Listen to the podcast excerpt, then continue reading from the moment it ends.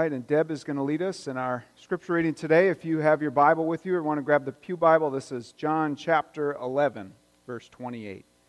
John chapter 11, verse 28.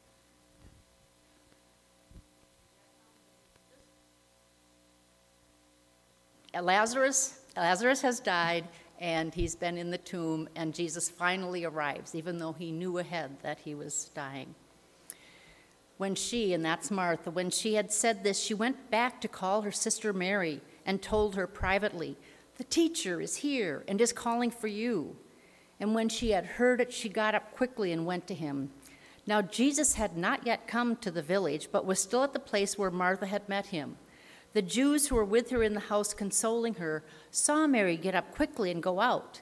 They followed her because they thought that she was going to the tomb to weep there. When Mary came where Jesus was and saw him, she knelt at his feet and said to him, Lord, if you had been here, my brother would not have died. When Jesus saw her weeping and the Jews that came with her also weeping, he was greatly disturbed in spirit and deeply moved. He said, Where have you laid him? And they said to him, Lord, come and see. Jesus began to weep. So the, uh, so the Jews said, See how he loved him. But some of them said, Could not he who opened the eyes of the blind man have kept this man from dying? Then Jesus, again, greatly disturbed, came to the tomb. It was a cave, and the stone was lying across it. Jesus said, Take away the stone. Martha, the sister of the dead man, said to him, Lord, already there is a stench because he has been dead four days. Jesus said to her, Did I not tell you that if you believed, you would see the glory of God? She took away, so they took away the stone. And Jesus looked upward and said, Father, I thank you for having heard me. I knew that you always hear me, but I have said this for the sake of the crowd standing here, so that they may believe that you sent me.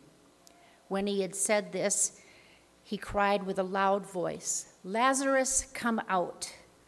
The dead man came out, his hands and feet bound with strips of cloth, and his face wrapped in a cloth. Jesus said to them, Unbind him and let him go. This is the word of God. Thanks be to God. Thanks be to God. Amen. Thank you, Deb. Doesn't Deb just do a great job? We're so blessed by you, Deb. Well, so this year and during Lent, uh, we've been talking about grief. Sort of a weird thing to talk about during Lent. Uh, hopefully, hopefully you see why. Uh, so Mayo Clinic uh, defines grief. Mayo Clinic defines grief as the natural response to the emotional pain of loss. Makes sense, right? The natural response to the emotional pain of loss. And so, life, we would all agree, I think, that life is packed full of loss. It's packed full of loss. From the moment that we can start to understand what loss even is or what it feels like, uh, maybe especially from what it feels like, we're experiencing loss loss of what was, loss what we hoped for. We've especially experienced dramatic sense, uh, dramatic sense of loss since the beginning of the pandemic four years ago. That's when I started to hear a lot of encouragement from church leaders that I listened to or or follow, so to speak, talking about grieve your losses because they've been great.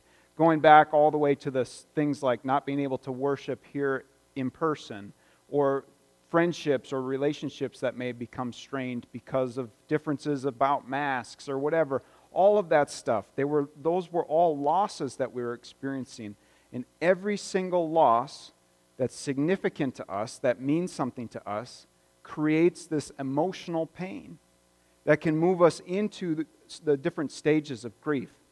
So, do you remember the stages of grief? You know what they are, the five different stages. They're not in any particular order. Some may say they're in a particular order, but I think we can start grieving in any one of these. Uh, maybe the four, because the last one is acceptance denial, anger, deep sadness or, or, or like depression, bargaining with God, or maybe it's even thinking like, well, if I did this, then God will, will bless me. Or if I did this, maybe God will bless me. That's kind of bargaining as well. Like God will answer my prayer if I am a good person. And Where did I leave off? Bargaining, sadness, anger, and denial, right? Yeah, and so we move in and out of all those different stages. And the last one is acceptance. And this is what I've learned about grief is that the idea is not that we, we get to acceptance and then we're fine. We never have to grieve our losses ever again. No, actually, things will trigger that grief response in you again. And the hope is that now you'll move through those stages more quickly and land in more prolonged stages of acceptance. Does it make sense? Yeah? And we have to be kind to ourselves when we say, Gosh, I'm back at anger. I'm back in depression. I'm back at denying myself through some kind of self medicating or something like that. Uh, it's okay. Now, how can I move through it? See, friends, some losses are obvious, and therefore I would say they're easier to move through uh, the, those, that grief and then move towards acceptance. Like when someone lives into their late 80s and 90s and then passes away, that's a lot easier to accept that emotional pain, isn't it? It's a lot easier to grieve those losses and to move through it. But some losses are less clear and they're more difficult to move through. Some can really uh, knock us off our feet or sort of knock the spiritual wind out of us. The loss of a spouse versus the loss of an opportunity, or teenagers experience without identifying it as grief, the loss of innocence. Of really, how did I do that? Is this really who I am? The loss of identity as we move into retirement or some other significant life change. The loss of employment. The loss of how we thought the world operates or the loss of what we thought about God, maybe the loss of hope. These are all different losses that create a sense of emotional pain and can push us into a grief response. So I wonder, before we go any further today, I wonder what that loss might have been for you lately. Maybe you can think back to the pandemic. Sometimes we can carry losses that go back decades and they stay with us as long as we don't grieve them. Maybe that loss is really fresh for you right now. Something that's causing emotional pain. What is that for you? Carry it in your mind. Think about what sparks this feeling of powerlessness. Like, I can't do anything about this. It invokes anger or bitterness depression, or some kind of numbing or avoidant behavior. Does something obvious come to mind for you? If so, you're human. That's good. And this is difficult work. This is hard, slow work. That's why I decided to do five plus weeks on grief. Because we can't just hear one short sermon about uh, grief that you know you might not even hear some of the other ones and just be okay. This is a process and it takes intentional work. And so we've been talking about grief during lent because friends following jesus actually involves loss. Following jesus involves loss. We actually willingly accept loss as a part of the cost of discipleship. It's true for all growth and change, really. If you decide to grow in some area, you have to let go of some part of who you used to be either your habits or your way of life or your way of thinking or what's important to you. You have to let that go. And so it involves loss. But this is especially true for following Jesus. Jesus says in the book of Luke, Whoever does not carry the cross and follow me cannot be my disciple. Carrying the cross is like some sort of loss. It's grieving, it's suffering, it's some sort of painful experience. And Jesus also says, just a few verses later, None of you can become my disciple if you do not give up your possessions. I don't think Jesus is only talking about, like, take our stuff and bring it down to Grace Thrift Store. He's just emphasizing this important point that following Jesus generates loss. And so, if loss is generated, then it's going to evoke some sort of emotional pain. As we follow Jesus, we will experience pain. And that can keep some of us stuck and say, we don't want to open our hearts more to Jesus because I don't want to experience loss. Tod Bolsinger, author and uh, pastor, says that people don't resist change in the church. He's talking specifically about the church. He says people don't actually resist change, they resist loss. Makes sense, doesn't it? Because loss is painful. So, friends, we need to identify those losses that we're experiencing, and maybe that one that you're holding in your mind and heart right now. We need to identify those losses and grieve them and intentionally try to let them go. Because if we don't, those losses accumulate actually in our bodies, is what psychologists say about grief and especially trauma, that it accumulates in our bodies. But it can, just in a more simple way of thinking about it, it can accumulate in our hearts and harden them. The Bible talks a lot about a hardening of heart. And what a hardened heart does is it blocks out everything. It blocks out a willingness to receive God's truth or to receive God's grace. It also keeps us safe and protected and in charge of our lives. We harden our hearts through fear, through giving into fear. We harden our hearts through isolation, which is a huge problem in our world today. It's like a pandemic of its own. The Surgeon General is putting out warnings and, and encouragement to people. I never would have thought this was reality. To use your social muscles. That's what the Surgeon General of the United States is saying right now. It is a serious problem. Isolation, resentment, cynicism, all these things harden our hearts.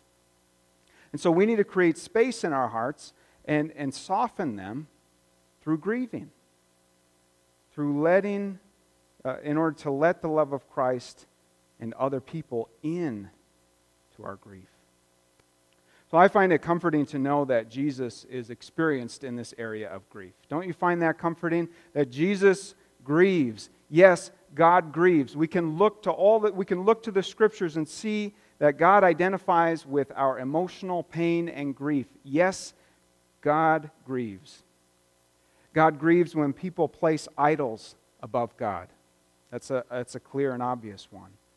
God grieves when people are lost and deceived by lies. God grieves when people are self righteous or turn away from this relationship with Jesus that's so freely offered. And today we see, in this text, we see that God grieves when we grieve. God grieves when we grieve. That's what we see in this text. We see that Jesus is crying. If you didn't know that, that I asked the kids this week, we talked about this text. I said, what, is, what does weeping mean? They didn't know. Just so you know. They didn't know. I think you all know what that means. Jesus wept. That means Jesus is crying. And it's helpful to see that Jesus doesn't ask us as Christians to be stoic or emotionless. And some of you, I'm, I'm, this way, I don't get teary about a lot of things. It's just not really who I am. But that's not a requirement of following Jesus that you're just never affected by what's going on and you never experience sadness or you're never uh, angry or you're never disappointed. God doesn't ask that of us because not even Jesus uh, is without emotion. Jesus wept. Jesus started to weep. That's what we read in the text. He was started to weep, and we read, he was greatly disturbed and deeply moved. Like when you watch a, uh, an emotional movie and you're like, it's moving. That's what we want from, from entertainment, is something that moves us emotionally, spiritually. Jesus was greatly disturbed and deeply moved. And it's so important to John as he writes this text that he says it twice. He says, when Jesus comes to, uh, to the tomb of Lazarus, John writes, then Jesus again, greatly disturbed. It's like he's pointing this out to us, like, this is a surprise to me. Again, he's greatly disturbed. That's part of why he's doing what he's doing here. Jesus wept. Jesus was crying. Jesus knows what it feels like to, to have a depth of sadness. However, this is important to notice. Jesus wasn't sad because of Lazarus' death. That's sort of a weird part of the text. Deb, thank you for pointing out the, the context ahead of time.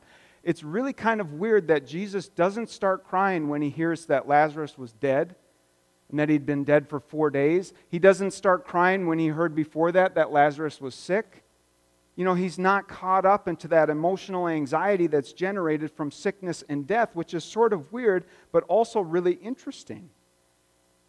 I wonder if maybe it's because Jesus knows the depth of his power And Jesus also sees the big picture.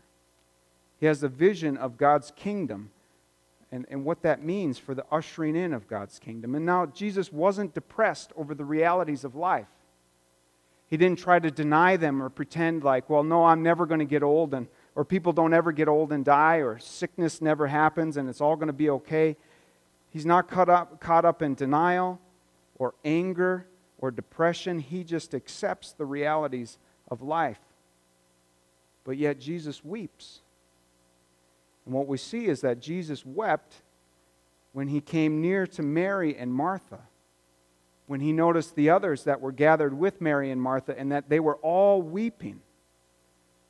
Now, to me, this shows us that Jesus has empathy for human sadness. Empathy is about feeling the emotions of another person and understanding what it's like for them. Jesus feels this emotional pain from the loss of Lazarus and what he meant to these people. Jesus felt this human sadness, and that's when he began to cry. When he noticed Mary and Martha and the others crying, then he starts to cry. Loss invokes emotional pain, and our God feels the pain of our sadness as we feel it. Even if intellectually he knows that it's all going to be okay that there's life beyond this death, or, uh, or, or that new life can be brought even within this sadness. Still, Jesus wept. He was greatly disturbed. He was deeply moved. And again, John reiterates this. He says, Again, this guy, Jesus, was greatly disturbed. I can't even believe what I'm seeing. And while Jesus was feeling their sadness, he doesn't stay there. He doesn't go deep down into the sadness. He actually gives Mary and Martha and the others who are gathered there a way forward within their grief, a way to not stay in sadness, but to experience the resurrection power of God within it. Take away the stone, he says. Take that stone right there, roll it away. And the response is a relatable human response, isn't it? I mean, Lazarus has been dead for four days. They say, uh, it's going to stink. it's just saying, Jesus, it's going to be bad. He's been dead for four days. That's doubt. That's hearing what Jesus says, and, and, and Jesus is saying, Here, this is what you should do. Trust me on this. And they said, No, he's been dead for four days. That's doubt. I wonder if they said, uh, Isn't that stone that's in front of the tomb, isn't that pretty heavy? I'm not sure I want to do that. There's cynicism by some. They see the emotional response of Jesus and they say, well, he could have stopped this from happening. That's cynicism, isn't it? Yeah, that's bitterness. He could have prevented this altogether. And some of us stay stuck in that spot of where we don't even want to move through our grief because we're just so focused on blaming other people or maybe God for the situation in the first place. But the consequence is being stuck. Fear enters in. What's going to happen? What is he going to do? He wants us to go into this tomb. This is crazy. And, friends, when, when these postures settle in during times of sadness and grief, our hearts become hardened. Nothing gets in and nothing gets out. And with sadness, this can lead to depression. If we hang on to that posture of sadness and even anger. I've heard a definition of depression that it's anger towards a situation that's turned that ends up being turned inward, that becomes buried. And so sometimes if we don't grieve our losses, we can find ourselves in seasons or prolonged periods of depression, though not all depression. I need to say this very clearly. I struggle with depression, mostly uh, seasonal depression, to where it just doesn't make sense, this emotional uh, sadness and just kind of heaviness of things, and it just is really a struggle. And some of it is because I've not grieved some of my losses, and some of it is what doctors call like a chemical imbalance. And so I accept that, and I'm not going to simplify this to all depression is because you've not grieved your losses. Do you hear me in that? Okay, good. Because there's a lot, there's a lot to depression. I accept that fully. But if we find ourselves in prolonged sadness or in depression, we can ask ourselves if we really want to find a way through it, if we're grieving and we say, I, am really feeling sad about this and it just is really clouding everything that I'm experiencing, we should ask ourselves, and we can ask ourselves, what is the source or the root of this sadness? Get as specific as you can. What is the source of this? What's the root? And if you can think of a lot of things, then specify each one. Because sometimes we don't move through our grief because we've got a whole list. It's like, I don't even know where to start. The only way to eat an elephant is one bite at a time, right? I just heard that. Didn't plan on saying that, Kyle. but we have to narrow it down if we want to move forward, you know? We have to say, what specifically am I, fe- uh, what specifically am I like feeling loss about? Sometimes, this has been true with me, it's been regret or guilt or shame or remorse for the past. A lot of times that's the oversimplified ex- explanation of depression is depression is of the past and anxiety is about the future. Anxiety is fear of the future, depression is about things that happened that we can't change in the past.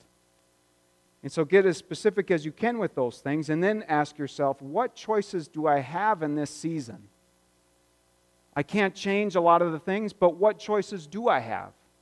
Because I probably have some choices. What doors has God opened, or maybe what steps has God shown me? How can I open myself to others and to God's grace? I talk about recovery a lot. One of the, one of the phrases that I come back to the most often is that we say, isolation is the enemy. And that's true for everyone. That's why the Surgeon General is putting out these warnings, because isolation is the enemy. That's when the enemy, the spiritual enemy, Satan, the evil one, the devil, whatever you want to call uh, that evil force in our world, that's when the enemy gets into us, when we isolate ourselves. Maybe not physically. I think most of you who are here today aren't isolating yourselves physically, but we can become really good at isolating ourselves emotionally or spiritually you know, just keeping that part of us just kind of tucked away. Like, there's the tomb back there. I'm just going to keep that part tucked away so that nobody else can, can uh, see it or know that that's happening. Isolation is the enemy. I remember that when I was going through re- recovery, uh, when recovery was a new thing for me as a codependent, codependent is being affected by somebody else's drinking or drug use or behaviors, and it affects you. It changes the way that you look at life, it changes the way that you respond to life as well. And I remember as I was going through the 12 steps uh, a year and a half ago, two years ago, it was creating a lot of emotional pain, right? Because I was specifying all these things that I felt uh, regret or shame or guilt over. I was writing them out and thinking about them a lot, and it was creating a lot of emotional pain, and it did not feel good. It was not, it was not fun. But what I discovered in that experience was that community was key. They say that you shouldn't go through of the 12 steps without a sponsor. And I would say you shouldn't go through the 12 steps without a group of people who you can at least process some of the things you're learning uh, with them. Because otherwise, you're just sitting alone with all those things as you stir them up. And as I was going through all these things I really didn't want to talk about or face in my life that I needed to grieve, I would share them with sometimes just one other person or with a group. And I didn't even want to. I would shut down. I would say, I'm not going to talk about this. And then the people would draw it out of me because they cared about me. And we would hold that space together. Just even going to those recovery meetings to celebrate recovery in Al Anon, just even going there was a way that I was trying to take away the stone just showing up in the first place. And then I found ways to, to like bring the light and love of Jesus into those situations. And I'm, I'm a completely different person emotionally and spiritually because I went through that emotional pain, facing those losses. Jesus says, Take away the stone. Well, that's letting love into our pain and loss. That's why I'm sharing this recovery example with you. It doesn't have to be recovery for you. Taking away the stone is letting love into your pain and loss, not just trying to bury it. Taking away the stone means making room to receive God's power and grace. It's just making space in our heart. Taking away the stone means making room for the possibility of resurrection and redemption. Jesus says, I am making all things new, that you will become a new creation. Well, not if you stay in the tomb, not if you block it out, not if you just bury it all the time. Like, it's fine, I don't need to talk about it, I don't even need to think about it, I'm just going to. A dear friend of mine says, plow through. just keep moving. You know, don't, don't, you know, just leave the past lie, lie there. And that's a good saying, by the way. it's, it's good. Sometimes we have to do that. But sometimes we have to acknowledge our loss and face it intentionally. Move through it. Friends, rolling away the stone, taking away the stone, means letting the love in. It's difficult work. I wish I could tell you it's a good time. It is not a good time. It's not fun. But the other option is to stay with the status quo. And if you've suffered with depression, as I am willing to say that I do at times, staying in depression or in sadness over something that could be changed is much worse than facing the pain and moving through it, growing through it. This kind of work is difficult work. It stinks, just like it would have with Lazarus. It's heavy, it's vulnerable. I think that's why we avoid it.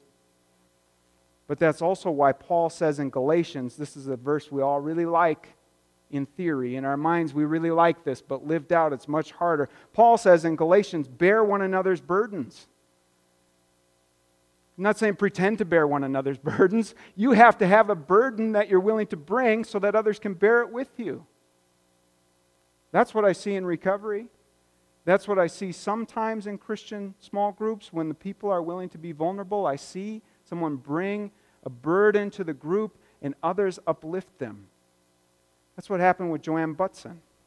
We saw the group carry Joanne's burden. And I saw how powerful that was in changing her emotional and spiritual state, even in her 90s. You're not off the hook if you're, if you're getting older. Sorry. You're not, it's, it's not, does not exclude you. The first steps, friends, are naming your losses. Just name them, get specific about them, express them in prayer. That's what we call a lament. Scripture is full of laments. 75 nearly 75 out of 150 Psalms are lament Psalms. This is hard, God. Journaling can be helpful, group can be extremely helpful, though you need to build trust, so consistency is key. Talking with a therapist or a pastor, I, I say this every week, I think.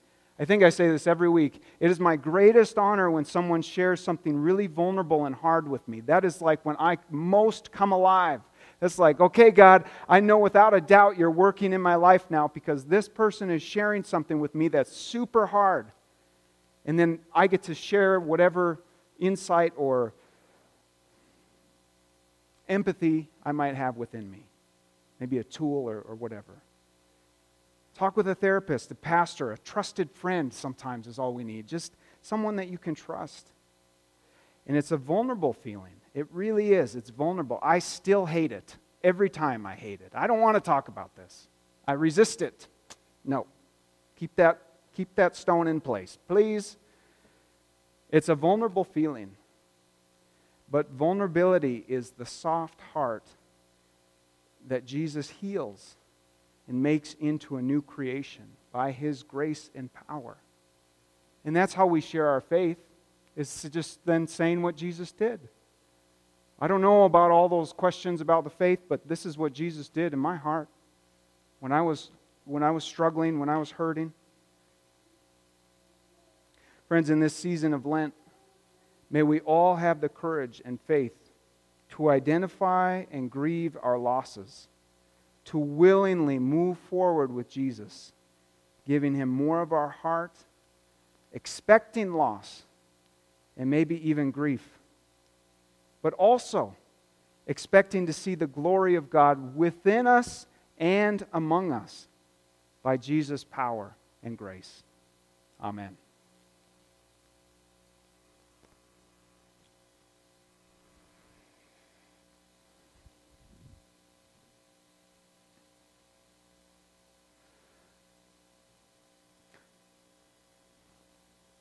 So let's uh, take just about 30 seconds.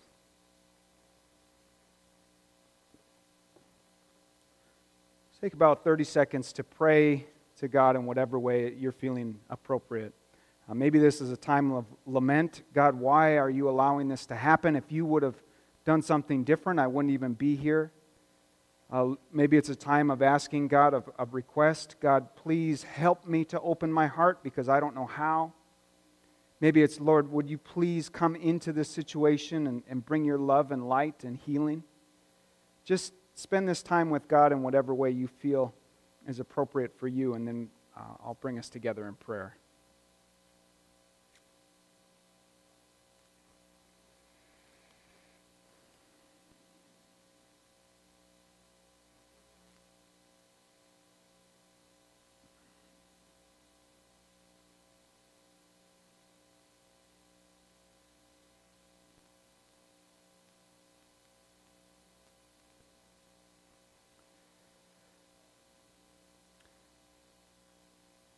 Jesus, you know from your experience living this life that uh, you've made this world to be full of loss, loss that uh, brings emotional pain for us. And you've also given us the gift of these stages of grief, though you didn't necessarily call it those stages, somebody else interpreted it as those stages. You've given us these uh, responses to our grief that can protect us at times and help us to move through it, to uh, find a way to hunker down and experience the storm, but then you also invite us to move through our grief, to grieve our losses, to let go of those things that have caused pain, to open our hearts to you and to the possibilities from your resurrection power, working not just in for heaven one day, but in our experiences now, bringing a new creation, a new day. So, Jesus, we uh, trust that you are present with us despite our doubts, despite our sadness, despite possible cynicism. We trust that you are with us, God, and we invite you into our tomb. We ask that you would bring light and healing and hope, Jesus, first for us and then for those around us, so that we could tell those stories of what you've done.